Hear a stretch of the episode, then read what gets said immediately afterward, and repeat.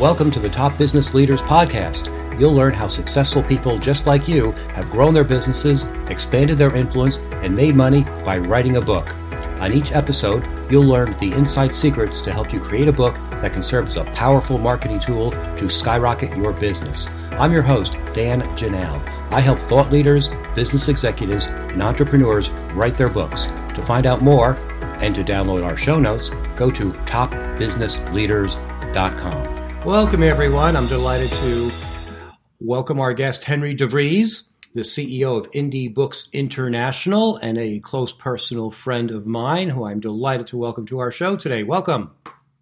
It's so great to be here, Dan, and to talk about our favorite subject books.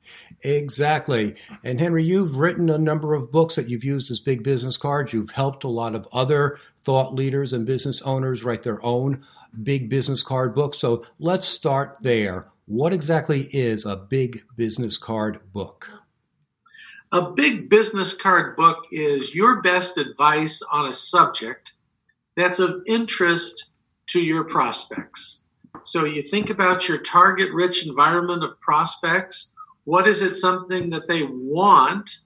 And then you give them advice on how to get that want in general.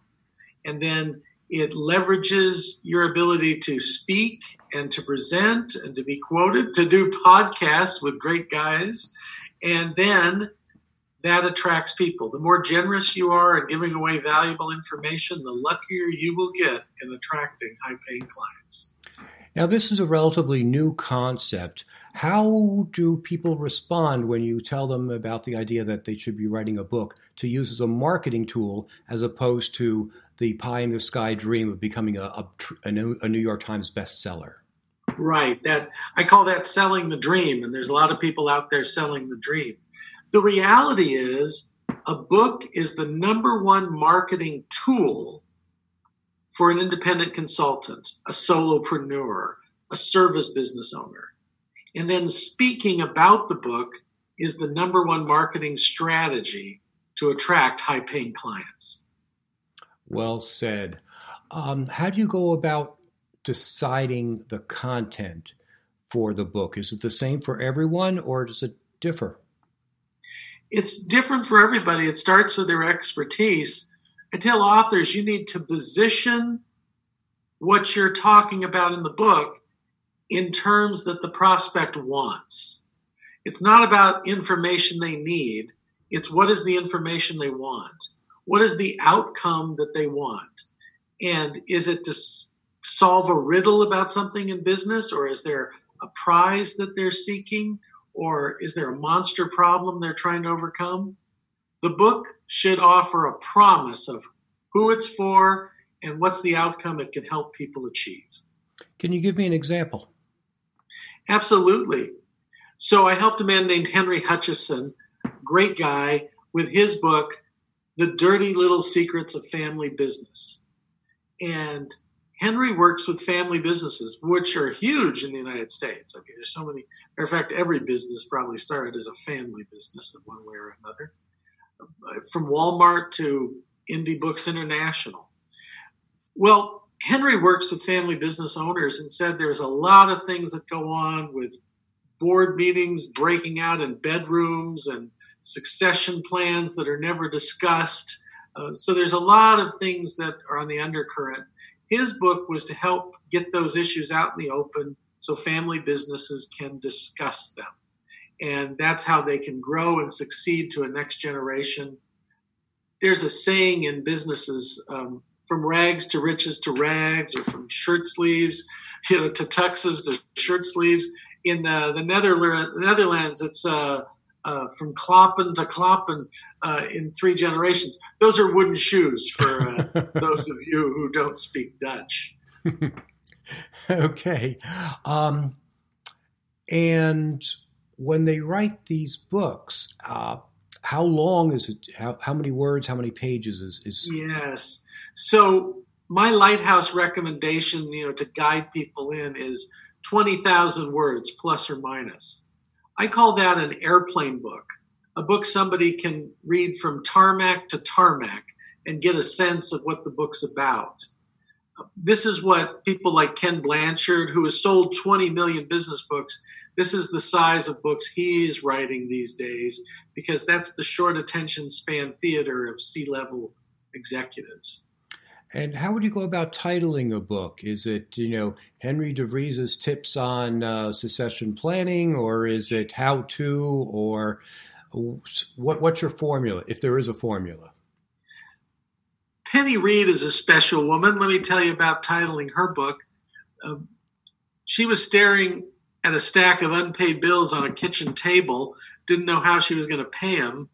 That's when we met. And I said, Penny, what do you know how to do better than anybody in the world? And she said, grow a dental business. Dentists are screwed up people. They borrow all this money to go to school, then they borrow all this money to open a practice. They think they own a business. A business owns them. They're slaves to the business until they can pay it off or sell it to somebody. Penny said, I know how to fix that. I said, Well, bingo, we have a business model. She said, What will the sexy, provocative title of my book be? And I said, Well, I got it. Are you ready? Yeah. Growing Your Dental Business. it's what they want, and it's what you know how to do, and what the book can deliver on that promise. So, a lot of times I like a three to four word title. We call it a trifecta title over here. A trifecta means uh, three ways, uh, does three things. The trifecta is one, it works as a book title. It's short, three or four words. It is memorable. It works as a speech title because you should be speaking on that title of your book. Um, our friend Mark LeBlanc, Growing Your Business, he's given over a thousand presentations on growing your business. The title of his book is Growing Your Business. And then the third part of the trifecta is you can get the .com URL. So Mark has growingyourbusiness.com. So emails go to mark at growingyourbusiness.com. So those three things should work in unison. If you say, oh, somebody else has the .com URL, I say get another title because all your promotion will be doing is promoting that person's website. There are more than one way. What is that expression, Dan? More than one way to skin a cat. I don't know why people want to skin cats. But anyway, there's more than one way to do things. And I think there's more than one successful title out there. But certainly titles like Think and Grow Rich have done very well. Okay. Um, I'm thinking of a prospect that I had who is a lawyer and he's in a, um, what's the word for the lawyers? The, um, I'm blanking here. Anyway, he's a lawyer who uh, accident cases, dog bites, motorcycle accidents, car accidents, uh, personal injury attorney. Okay. Personal injury right. attorney, okay. yes. And he came to me and he said, um, I was in another firm and they used this book as a big business card to get business and it really worked. And I, I want to do the same thing here. And I looked at the book and it was basically everything you want to know about dog bites, cat bites, motorcycle accidents, car accidents, whatever um, like a Nolo Press book. It had absolutely nothing to do with how good the firm was. So I thought, okay, we can write a chapter about, you know, this guy's mission and why he wants to help people. That would always be good. And we can have another chapter on 10 questions to ask before you hire a personal injury attorney. And I think this is this speaks to a lot of people in our audience because they say, gee, what do I re- really write about? Because what I what I know is just so arcane. People don't want to know everything you just know about dog bites or motorcycle accidents what other kinds of chapters or information would you put into a book where the reader really is has one need? Say it could be the work same for a chiropractor. You know, talk about shoulder exercises or knee problems. You know, it, it's it's too arcane. What would you do to advise them on the content for the, for a book like that? Basically, it's like a three act play. It's the three part structure and the first part is why. As Simon Sinek, the best selling author, says, start with why. So, why is this a problem that you're talking about? Why do people care about it? Why would a reader want to solve this problem? So that's either talking about a problem that all the readers say, "Oh yeah, that that really nailed my problem," or "Gee, I didn't know that was that big a problem. I didn't know I might run into problems with this. The second part is how. So it's how to solve that problem. So, what are the steps? I worked with an attorney who was a family law attorney, and he said, Oh, all us family law attorneys, we all practice law the same way. I said, I bet you don't, but let me go through your process. And I identified nine steps he had, and he was always trying to not go to court. The last step was what would happen if you had to go to court. I said, There's your process, and there are nine chapters, and you could talk about that. And you could tell stories about people you've helped go from mess to success. The third part is what's next. Okay, it's a problem. Now I know how to do it. I'm implementing this. Ah, but the course of true love does not run smooth. So we need to troubleshoot problems. We need to build a sustainable culture to keep this going. Uh, we need to look on the horizon for future trends or issues that might come up.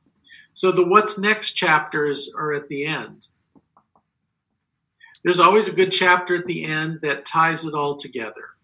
Now, one more thing to your point, Dan. This is not a book that is bragging about the firm and how great they are or the person. However, their defining story needs to be in the book. I like to put it in part one, usually in chapter two, where the person tells their story on how they became interested in this particular topic. Because if you're going on a guided journey, you want to know who the guide is. A book is a guided journey. And at some point, not on page one, that's a mistake, and not just in the about the author section, I want to know who is this person who's telling me this advice? So you need to have that in there. And that also is a big credibility builder. It's always good to have it be a mess to success story May I go on with the mess to success? I don't want to dominate it. Uh, one financial sure. advisor, he said, No, my life's been great. No messes. I just went into financial advising to make money. When I probed and digged with him, I found out that his grandfather got a large settlement as a trucker, spent all the settlement, died. His grandmother was forced to sell the love of her life, her little cafe that she ran in Illinois. And he said, You know, that day I vowed, I don't want this to happen to anybody else's grandmother. I said, Bingo, we have your defining story. Very nice. Very nice. So, what, the book is a marketing tool. I'm wondering how much, if any, of the text itself does overt selling, or is it covert selling, or what do you use? What do you tell your clients to do to let people know that, hey, I actually do this kind of work. You should hire me. The covert selling, if you will, are the stories you put in. And you don't have to identify clients by name. You can say Maria, not her real name. Uh, the stories are true in this book, but their uh, facts have been changed to protect confidentiality. Uh, but you tell stories where the heroes of the story are your clients, and they had a nemesis or a challenge or a problem to overcome and then you're in the stories as the mentor character. The Penny Reed story, Penny's the hero. She succeeds and makes $200,000 a year. Oh, I'm sorry, she just corrected me. She's making $280,000 a year using what I taught her in that book as the business card. Penny's the hero of the story. I'm the mentor character. If she's Luke Skywalker, I'm Yoda. I gave her the wisdom and experience and told her how to solve the problem. She followed it and succeeded. So that drops clues to the readers that, oh, this person is not a theory person, or this person's not like a professor or a reporter who just tells other people's stories. He's in the arena, as Theodore Roosevelt would say. He's in the arena helping people. And it gives them clues that, oh, this is a person who can get me from where I am right now to where I want to go. Nicely done.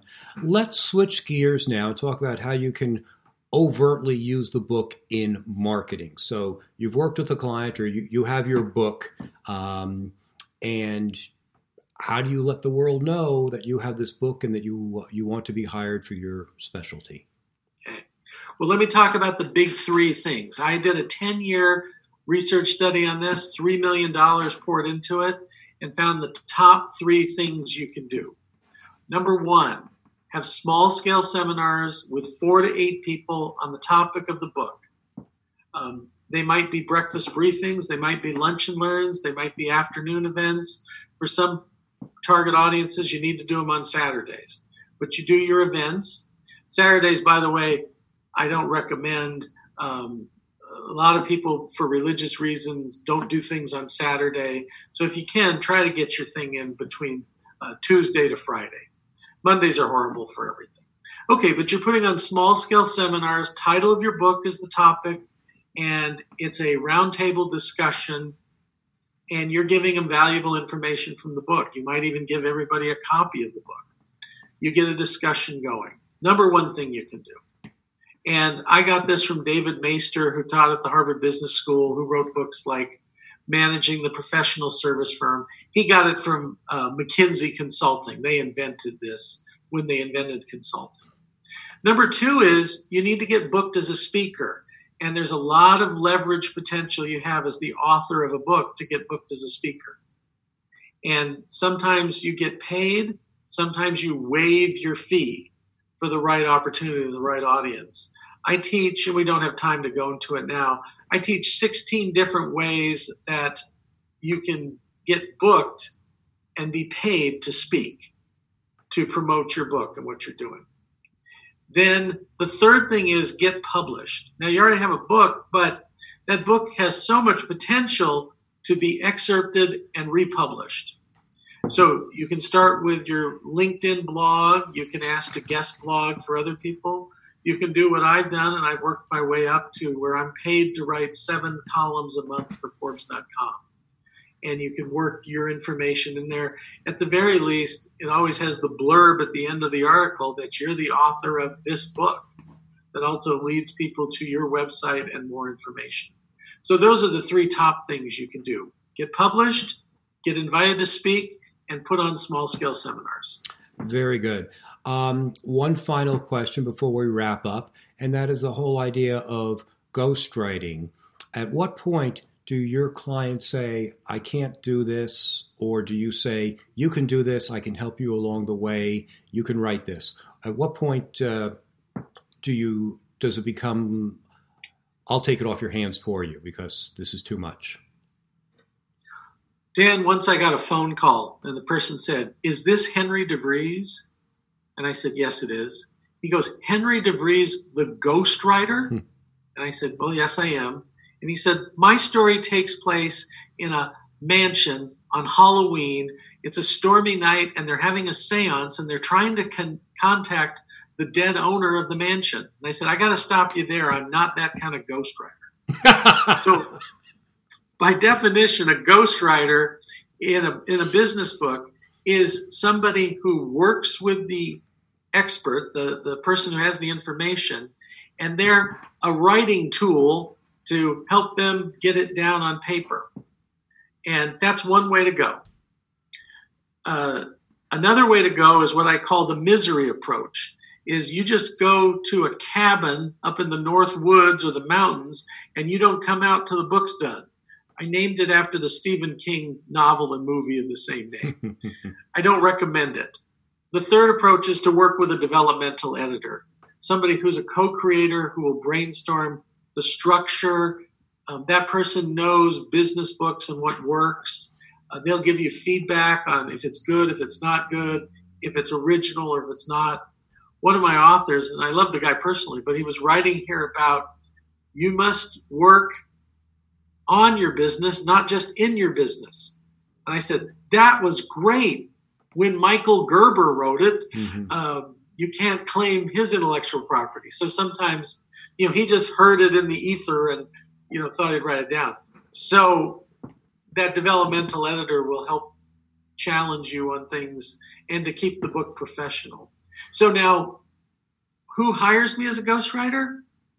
CEOs of big companies because they are, it would be CEO malpractice for them to take the time to write a book. But it makes a lot of sense for them to sit down with a ghostwriter invest some time with them, invest time as editing to get their book done. Uh, one of my CEOs, Greg Alcorn, did it. The book is Seven Dumb Things We All Say. He runs one of the biggest call center companies in America, and now the book is helping him get speaking engagements. And really, what he wants to do is land another big account like Bank of America or the New York Transit Center. Um, that, so that book is his business card. He's doing the speeches. He's very clear on the goal, and he was very clear that it would have been wrong um, the the stake shareholders, excuse me, the shareholders of his company would have been outraged if he was taking that much time to write a book. Um, sometimes attorneys who make three to five hundred dollars an hour, not a good use of their time when they could bill clients, but a book is still something they want. Uh, so that's a time to call in a ghostwriter. Excellent, Henry. How can people get in touch with you? Thank you. Um, Indie Books international.com. That's I N D I E books, B O O K S I N T L.com. I have a free weekly tip that goes out. Uh, we don't sell the list or spam people, but once a week you get a two minute read on an idea. Um, also, uh, there's information that if you have a book idea and you want a 30 minute no cost strategy session with me, uh, I do those. My only catch is I only have so many appointments in a month. So you might have to get on a list to get on one of those calls. Um, but I'm happy to talk to people. I just find the more generous I am, the luckier I get. Thank you very much, Henry, for joining us today and sharing this valuable information. And thank you, everyone, for joining with us today. We'll see you next week when we interview another top business leader who will share with you information on how they used a book to build their businesses. Thank you. This is Dan Janal, the author of Write Your Book in a Flash. Thanks for listening to Top Business Leaders, the only podcast that shows you exactly how people just like you have built their businesses by writing a book. If you'd like to write your book but don't know where to start, you can find great information at writeyourbookinaflash.com. Thanks again for listening. We'll be back next week with another insightful interview to help you become a top business leader.